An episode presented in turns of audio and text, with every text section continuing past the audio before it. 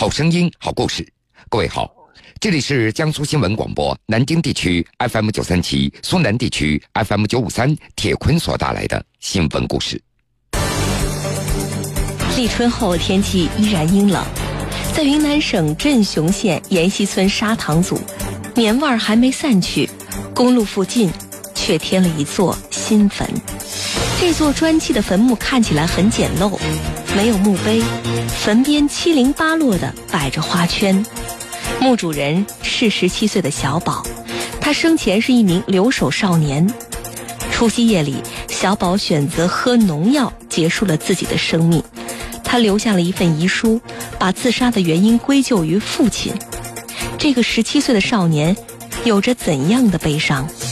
近日。记者来到小宝成长的乡村，调查这位少年的自杀之谜。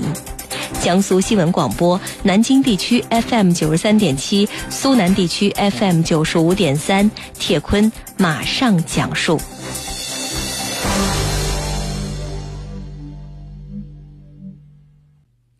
沿着崎岖的山路，走过泥泞的菜地，记者来到云南省镇雄县延溪村沙塘组小宝的家里。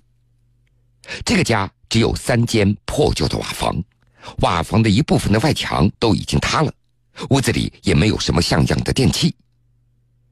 记者走进屋子的时候，小宝的爷爷奶奶正坐在炉边烤火。爷爷吸了一口烟，说道：“孩子他妈把小宝带到一岁，孩子就留给我们带了。”说到小宝的事情，奶奶也忍不住拿起围裙擦了擦眼角的泪水。按照爷爷的说法，小宝的父母平日里都在昆明打工，父亲一年才回来一次，母亲和其他三个孩子通常都不回来了。小宝虽然贪玩，但是帮着爷爷奶奶干农活的时候，从来不会犀利的，打猪草、收玉米、扛东西。两位老人怎么样都没有想到，这懂事的孙子竟然会想不开，喝农药走掉了。根据两位老人的回忆，那是大年三十的晚上，小宝吃完简单的年夜饭之后，就回到了房间里。小宝的房间里，房梁上爬满了蜘蛛网，地面也是坑坑洼洼。这个房子还是二十年前父亲结婚时所用的房间，两个木箱、一张桌子、一张床，这就是小宝房间里的全部的家具了。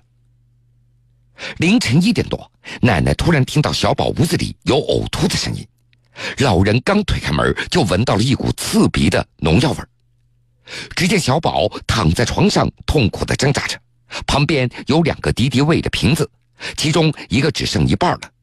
小宝竟然喝了一斤半的农药。爷爷奶奶哭着喊着，却拉不动小宝，他们立即给村子里的医生打了电话，对方却说。孩子已经没有挽回的余地了。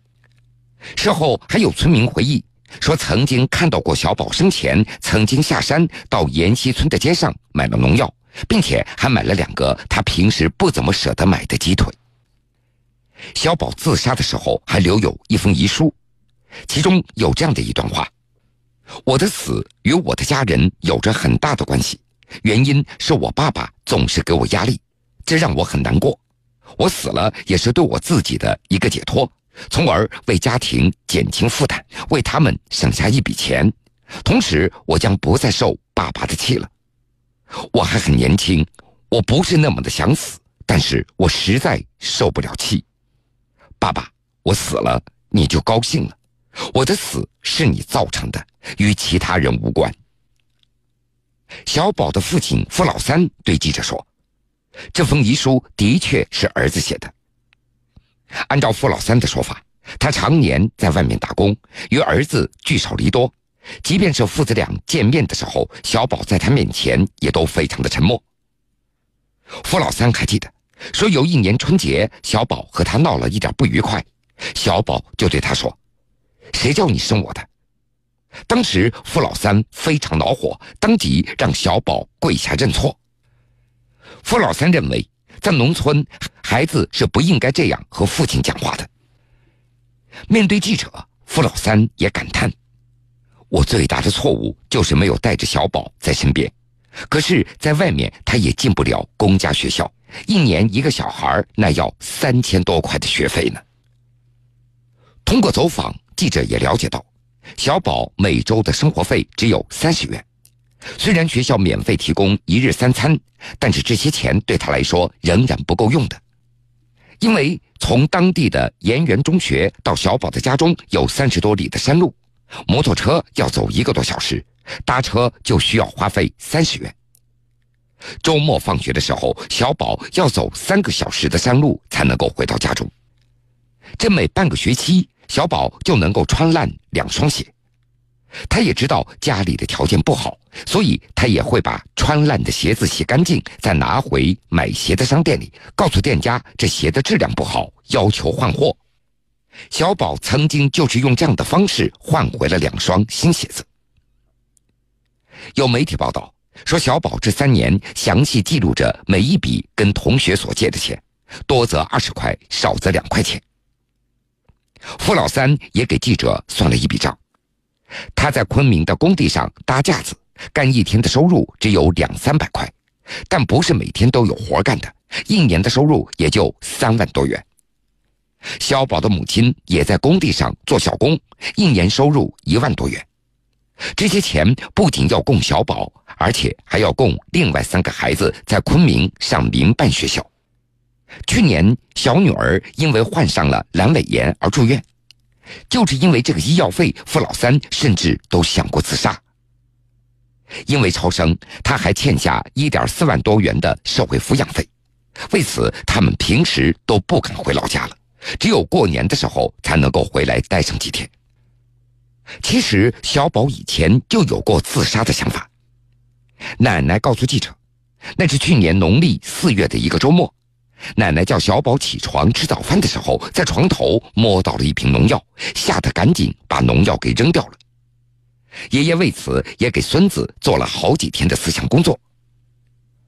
从留守儿童到留守少年，小宝有着很多的困惑，在学校里有人向他收什么保护费。他也不知道该怎么办。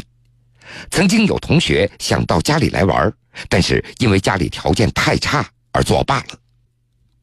二零一二年，云南的媒体曾经报道过，有一百五十三万人口的镇雄县是昭通市十一个县区当中劳务输出最多、留守儿童最多的县，这里有将近十万名留守儿童，整个昭通市则有将近五十万名的留守儿童。小宝所在的沙塘组八十多户人家中，就有十多名的留守儿童。小宝走了，家里人为他买了一具小棺材。入殓的时候，棺材怎么都装不下小宝的遗体。头放正了，这腿只能够曲着；腿放直了，这头也只能够歪着。最终，小宝歪着头蜷缩在棺材当中下葬了。